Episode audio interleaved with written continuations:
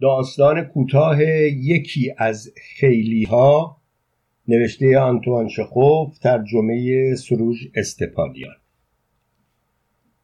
پدر خانواده‌ای که نانخورهایش رفتند ییلاق ساعتی پیش از حرکت قطار با دستهای پر از حباب چراغ و دوچرخه اسباب بازی و یک تابوت کوچک به خانه دوستش می رود و خود را بیحال و درمانده و نزار روی کاناپه می اندازد. نگاه گنگ و بهت زده‌اش را به اطراف می دوزد و نفس نفس زنان زیر لب قرولند می کند.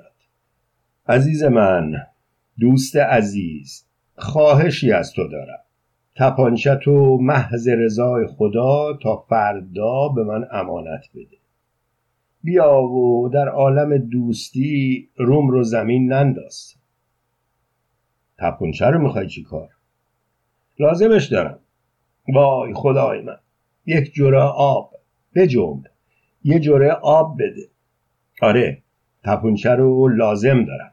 قرار امشب از جنگل تاریکی عبور کنم، بنابراین محض احتیاط فردا حتما پسش میدم.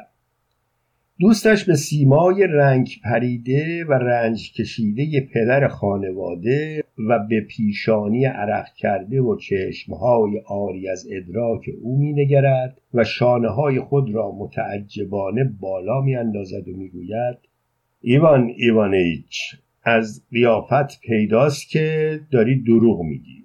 کدوم جنگل تاریک؟ گمون میکنم خیالات ناجوری به سرت زده. آره، پیداست که خیال بدی داری. ببینم تو چت شده؟ این تابوت چیه؟ گوش کن برادر، تو حالت خوش نیست. آب، یک جرعه آب. وای خدا، بذار نفسم جا بیاد. مثل سگ در عذابم، با تمام وجودم، با تمام مغزم احساس میکنم که کلیه رگهای تنم و بیرون کشیدن و دارن روی آتیش کبابم میکنن. باور کن دیگه تاب تحمل ندارم. تو رو به دوستیمون قسم میدم. اصلا سوال نکن، وارد جزئیات نشو. فقط تپانچه، خواهش میکنم، التماست میکنم.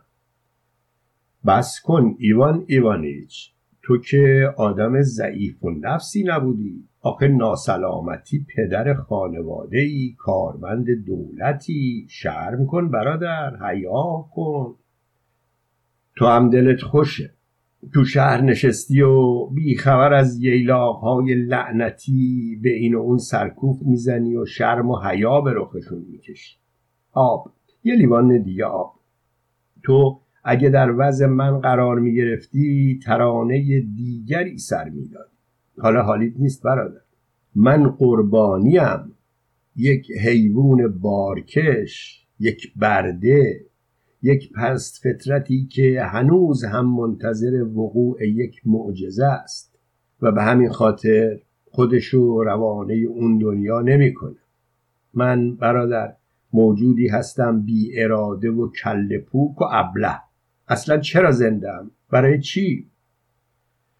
پدر خانواده از جای خود می جهد و در حالی که دستها را با عجز و درماندگی تکان می دهد مشغول قدم زدن می شود. سپس با عجله به طرف دوستش می رود، دکمه کت او را می گیرد و بانگ می زند. از تو می پرسم چرا زندم؟ نصیب من چرا باید همیشه عذاب روحی و جسمی باشه؟ ببین برادر، سرباختن در راه فلان و بهمان آرمان رو قبول دارم، ولی آخه قربانی شدن در راه دامنهای زنانه و تابوتهای بچگانه و خدا میدونه چه چیزهای دیگه واقعاً که احمقان است. نه، 100 دفعه دیگه نه، من دیگه به تنگ اومدم. حالا چرا داد میزنی؟ همسایه ها میشنون. بذار بشنون، برای من فرق نمیکنه. اگه تو تپانچه‌تو ندی از یکی دیگه میگیرم. در هر حال خودمو میکشم، حرف نداره. گوش کن برادر، نزدیک دکمه کتمو از جاش بکنی، خونسرد باش. آخه در زندگی تو چه مشکلی وجود داره؟ مشکل؟ میپرسی چه مشکلی دارم؟ اجازه بده برات حکایت کنم. اجازه بده، بذار حرف بزنم. شاید باری که بر دل دارم سبک بشه. بیا بشینیم. نمیخوام روده درازی کنم. عجله دارم به قطار برسم. تازه پیش از رفتن به ایستگاه باید به تیوتریموف سر بزنم و برای ماریا اسپینووا که در جهنم الهی شیطون زبونشو از حلقومش بیرون بکشه 2 قوطی ماهی شور و 1/2 کیلو مارمالاد بخرم. حالا خوب گوش کن.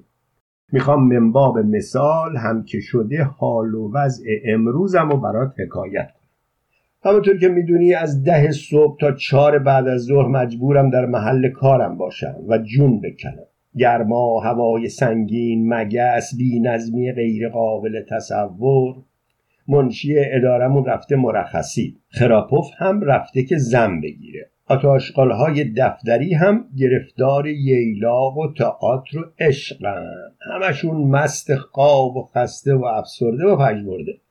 نه داد و فریاد مؤثره، نه پند و اندرس. وظایف منشی رو موجودی انجام میده که هم گوش چپش کره، همین که اخیراً به درد عشق گرفتار شده. نامه‌های وارده رو از صادره به زور تمیز میده. کله پوکیه که هر رو از بر تشخیص نمیده، به طوری که ناچار میشم تمام کارها رو خودم انجام بدم. الحمدلله در غیاب منشی و خراپوف هم هیچ کس نمیدونه کدوم نامه کجاست و کدوم نامه رو به کجا باید فرستاد. ارباب رجوع هم که ماشاءالله همشون دیوونه‌وار عجله دارن. تا چشم هم بزنی از کوره در میرن و عربده میکشن و تهدید میکنن. قشقرقی را میندازن که بیا و تماشا کن. خلاصه سگ صاحبش رو نمیشناسه. کار لعنتی هم یک نواخت و یک نواخت. همش نامه رسمی و تصدیق امضا. تصدیق امضا و نامه رسمی. یک نواخت عین موجهای ریز دریا. واقعا کلافه کننده است. تازه از بخت بد بنده جناب رئیس هم از یک طرف از درد سیاتیک در عذاب و از طرف دیگه با زنش طلاق و طلاق کشی داره.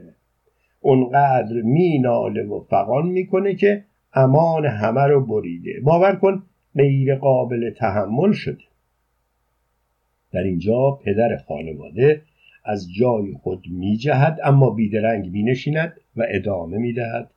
تا اینجای قضیه هر چی گفتم مربوط به مسائل بی اهمیت و پیش پا افتاده بود. حالا گوشتو به من بده تا بقیه قضایا رو حکایت کنم. خسته و کوفته و له شده از اداره میام بیرون و هیچ آرزویی ندارم جز اون که غذایی کوفت کنم و سرم رو ساعتی روی بالش بذارم. اما نه، درست در همین موقع یادم میاد که من یک ییلاقی هستم، یعنی بردم، آشغالم، لیفم و مثل سگ تازی باید در شهر سگدو بزنم و مأموریت‌های محوله رو انجام بدم. میدونی در ییلاق‌های ما سنت خوشگلی باب شده. اگه از ییلاق عازم شهر هستی، گذشته از زنت هر آشغال کله و هر شته ییلاق نشین دیگه‌ای هم این حق و این قدرت رو داره که 1000 جور مأموریت به نافت ببنده. مثلا زنم دستور میده سراغ خیاطش برم و به خاطر گشادی بالاتنه و تنگی شونه لباسش دعوا و مرافعه را بندازم. در ضمن باید کفش‌های سونچکا رو با خودم ببرم شهر و عوضشون کنم و برای خواهر زنم به قدر 20 کپک ابریشم قرمز روشن مطابق نمونه و 3 آرشین نوار بخرم. صبر کن تا فهرست سفارشات رو برات بخونم. توزیع آرشین در قدیم واحد اندازه گیری بوده، معادل 71 سانتی متر. ادامه داستان. در اینجا پدر خانواده کاغذ مچاله شده ای را از جیب جلیقه‌اش در می آورد و با خشم دیوانه‌وار می خواند: حباب گرد برای چراغ 1 عدد، کالباس 1/2 کیلو، میخک و دارچین به قدر 5 کپک، روغن کرچک برای میشا 4 کیلو، شکر، تاس مسی و هاون از شهر به ییلاق برده شود. به قدر 20 کوپک اسید فینیک و گرد حشره‌کش، 20 بطری آبجو، یک بطری سرکه، کرست شماره 82 از فروشگاه گزدوف برای مادمازل شانسو، پالتو پاییزی و گالش‌های میشا رو ببرم ییلاق. تا اینجای فهرست خورد فرمایشات عیال و اهل بیت بود. حالا میرسم به مأموریت‌هایی که آشناها و همسایه‌های عزیزمون که خدا لعنتشون کنه به بنده محول کرد. خانم و آقای ولاسین فردا سالگرد تولد بچه‌شون رو جشن می‌گیرن و بنده باید براشون دوچرخه‌ای بخرم و با خودم به ییلاق ببرم. نوزاد خانم کرکین به جهان باقی شتافته و باز منم که باید تابوت کوچکی تهیه کنم. ماریا میخائیلوونا هر روز خدا مربا میپزه، به همین مناسبت وظیفه بنده ایجاب میکنه روزی 8 کیلو قند حمالی کنم. زن سرهنگ ویخرین پا به ماه و به زودی وضع حمل میکنه و من سراپا تقصیر که چه در خواب و چه در بیداری کوچکترین نقشی در حامل شدن ایشون نداشتم، مأموریت پیدا میکنم خدمت خانم قابله برم و برای تاریخ عزیمتشون به ییلاق، البته جهت زایمان خانم ویخرین، قرارهای لازم رو بگذارم. از خورد فرمایشات دیگه از قبیل نامه و کالباس و تلگرام و گرد دندون و غیره میگذرم. همین الان که دارم با تو حرف میزنم تو جیبم 5 تا فهرست دارم. امکان نداره بتونم از اجرای این خورد فرمایشات سرپیچی کنم، زیرا هم زشته هم کم لطفیه بنده رو میرسونه. مردشور همشونو ببرم. 5 من قند و 1 نفر قابله رو به گردن آدم میاویزن و این عمل رو صد البته به جا و خالی از اشکال میدونن، اما اگه زیر بار خورد فرمایشاتشون نری چه وحشتناک، آدم ناشایسته و بی نزاکتی میشه. کافیست به یکی از همین کرکین ها و امثالهم جواب رد بدم تا زن بنده که البته پیش از هر کس دیگری عین یک مادیون روی 2 تا سمش بلند بشه و علم شنگه را بندازه که پس من جواب شاهزاده خانم ماریا الکسیوونا رو چی بدم؟ آخ آخ. و از همین حرفا بعدش هم قش و ضعف علیا مخدره مرد شورش ببره. به این ترتیب پدر جان بین پایان ساعت کار اداری و ساعت حرکت قطار عین سگی که زبانش از دهنش در اومده و له له میزنه تو شهر میدوم و به زندگی خودم لعنت میفرستم. از مغازه‌ای به دواخانه، از دواخانه به خیاطخانه، از خیاطخانه به عزیه فروشی، از آنجا دوباره به دواخانه. یک جایی سکندری میخورم، جای دیگه پول گم میکنم، یک جایی یادم میره پول خریدامو بپردازم که البته از پشت سرم صدام میزنن و رسوایی و جنجالی به پا میکنم. جای دیگه دامن بلند زنی رو لگد میکنم. توف بر این روزگار. آدم از این گردش کار به قدری کلافه و دیوونه و خرد و خمیر میشه که وقتی شب میره تو رخت خواب تا صبح استخونهاش ترق و تروق به هم میخوره و زانوهاش میلرزه. حالا پیش خودت مجسم کن که بنده مأموریت‌های محوله رو انجام دادم و تمام خریدها رو هم کردم. خب میفرمایید این همه خرت و پرت رو چطور میتونم ببرم ییلاق؟ مگه بنده چند تا دست دارم؟ آخه هاون و دست هاون مسی رو چجوری میشه با حباب بلوری یک جا بسته‌بندی کرد؟ یا مثلا روغن کرچک رو با چای خشک. بیا و این معما رو برای من حل کن. بیا و بطری های پر از آب جو رو با همین دوچرخه‌ای که میبینی یک جا بسته‌بندی کن. نه برادر، این کارها به ساختن اهرام مصر میمونه. در حکم معماست، عین عذاب ابدی است. هر طور که بخوای ببندی و تناب پیچشون کنی بالاخره یک چیزی میشکنه یا میریزه زمین. در ایستگاه راه آهن و در واگن هم بازوها و پاهات رو از هم باز میکنی و میایستی. با فشار چونت از افتادن بخچه‌ای جلوگیری میکنی و این کار رو در حالی انجام میدی که پاکت‌ها و بسته‌ها و بخچه‌های دیگر رو به چنگ و دندونت آویخته‌ای.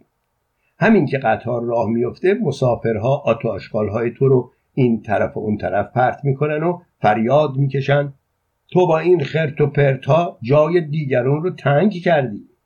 همشون عربده میکشن، بازرس قطار رو صدا میزنن، تهدید میکنن و با این وصف میفرمایید تکلیف بنده چیست؟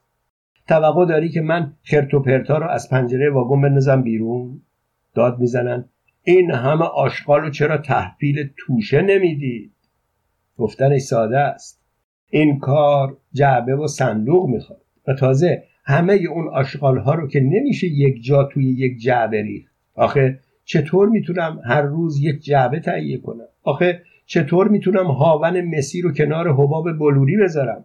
نعره و قرولند و دندان قروچه مسافرها تا خود ییلاق لحظه‌ای قطع نمیشه. خدا میدونه همین امروز به خاطر این تابوت چه متلک ها و چه فحش هایی که بارم نکنن. اوف، یه جرعه آب بده برادر.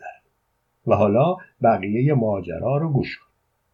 گرچه مد شده که به انسان هزار جور مأموریت بدن، اما اگه بخوای پولی رو که خرج کردی ازشون بگیری، بیلخ. کلی پول خرج میکنم ولی فقط نصف اون به جیبم برمیگرده. مثلا همین تابوتو به محض اون که به ییلاق برسم باید توسط کلفتمون بفرستمش خدمت خانم و آقای کرکین.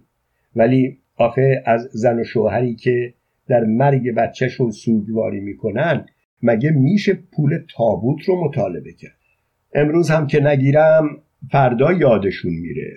من برادر آدمی هستم که اگه سرم بره نمیتونم بدهی مردم رو، اون هم بدهی زن جماعت رو یادشون بندازم. روبل ها رو گرچه با فس و فس ولی بالاخره میپردازم، اما کوپک ها رو اصلا حرفشو نزن. بله، بالاخره بعد از این همه مکافات میرسم به خونه ییلاقی و بعد از اون همه جون کندنهای صادقانه دلم میخواد گلویی تر کنم و غذایی کوفت کنم و ساعتی کپه مرگم و بگذارم. تو میگی به این چیزها احتیاج دارم یا نه؟ ولی نخیر، زنم از لحظه ورودم همینطور مراقب منه. سوپم رو خورده و نخورده عیال دست میندازه گریبان اسیر نگونبختش که من باشم و به یک نمایش آماتوری یا به یک مجلس رقص میکشوندش. اعتراض بی اعتراض. برادر، من یک شوهر هستم و کلمه شوهر در قاموس زنها یعنی برده، یعنی بی اراده، یعنی ابله، یعنی حیوان زبان بسته‌ای که باید سوار شد و بی اعتنا به اعتراضهای احتمالی انجمن حمایت از حیوانات بار پشتش گذاشت. لاجرم همراه زنم راه میافتم و به صحنه خیره میشم تا نمایشی مثل رسوایی در یک خانواده آبرودار یا موتیا را تماشا کنم. به دستور عیالم و با اشاره او هورا میکشم، کف میزنم، ابراز احساسات میکنم و در همون حال حس میکنم که نزدیک ریغ رحمت رو سر بکشم. بعدش راه میافتیم به طرف میدان رقص و بنده باید ضمن تماشای رقص جمعیت چشم بگردونم و برای زنم پای رقص مناسبی پیدا کنم. در این نوع مجالس اگر تعداد مردها کمتر از عده زنها باشه به ناچار بنده هم باید کادری برقصم. کادری نوعی رقص. ادامه داستان. سر بدبیاری هم که باشی یک وقت میبینی زنیکهی کج و کوله جفت رقصت میشه، لبخندهای ابلهانه تحویلش میدی و با خودت فکر میکنی خدایا آخه تا کی؟ حدود نیمه های شب که از تئاتر یا از مجلس رقص برمیگردیم من دیگه آدم نیستم، نعشم.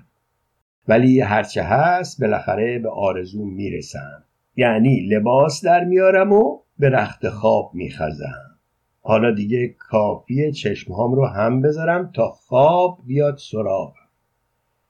چقدر هم کیف داره. سکوت، آرامش، هم گرمه، هم بچه ها پشت دیوار اتاق ونگ نمیزنن، هم زنم کنارم نیست، هم وجدانم راحت و آرومه. دیگه چی میخوام؟ چشمام یواش یواش گرم میشه، اما یکو وز پشه که خدا صد دفعه لعنتشون.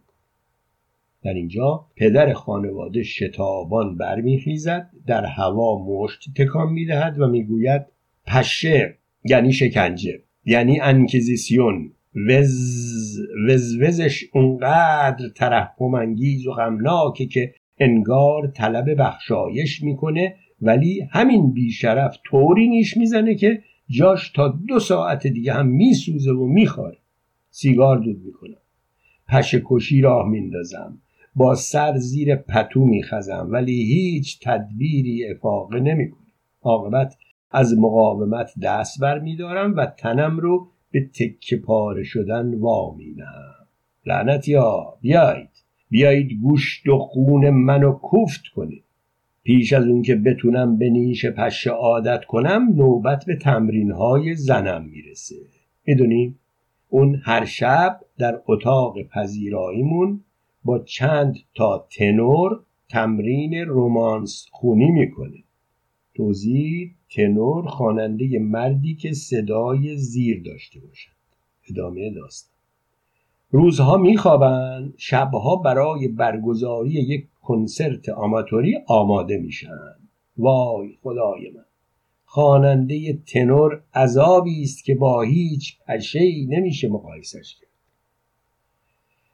در این هنگام پدر خانواده قیافه‌ای گریان به خود میگیرد و میزند زیر آواز: مگو که شباب خویش هدر داده ای، بنگر که شیفت باز به پایت فتادم. آه بی شرف ها بلای جونم شدن. به امید اون که تا حدودی از شر سر و صداشون راحت بشم، حقه‌ای سوار میکنم. با نوک انگشتم روی شقیقم نزدیک گوشم ضرب میگیرم. تا 4 صبح به همین کار ادامه میدم، تا اون که بالاخره همشون متفرق میشن و میرن پی کارش. ولی همین که متفرق شدن، نوبت به زجر و عذاب دیگه ای میرسه. سرکار علیا مخدره و به عبارت دیگه همسر قانونی بنده سر و کلش پیدا میشه و حقوق قانونی خودش رو به این بنده گناهکار ابلاغ میفرماید. یعنی بابت قیر و قنبیله ایشون با ماه و مهتاب و خواننده های تنورش بنده باید تقاص پس بده. باور کن تمام وجودم طوری از وحشت پر شده که هر شبی که زنم به اتاقم میاد بدنم داغ میشه و دست و پامو گم میکنم. آه باز هم آب میخوام برادر. به این ترتیب بی اون که تونسته باشم ساعتی بخوابم، سر ساعت 6 از بسترم در میام و راه ایستگاه راه آهن رو در پیش میگیرم. میدوام، میترسم به قطار نرسم. پام مرتب توی گلولای میره، هوا سرده، مهالود، سوز داره. توف. به شهر هم که میرسم، روز از نو روزی از نو. بله برادر، عرض کنم به حضورت که خدا این زندگی لعنتی رو نصیب هیچ تنابنده‌ای نکنه.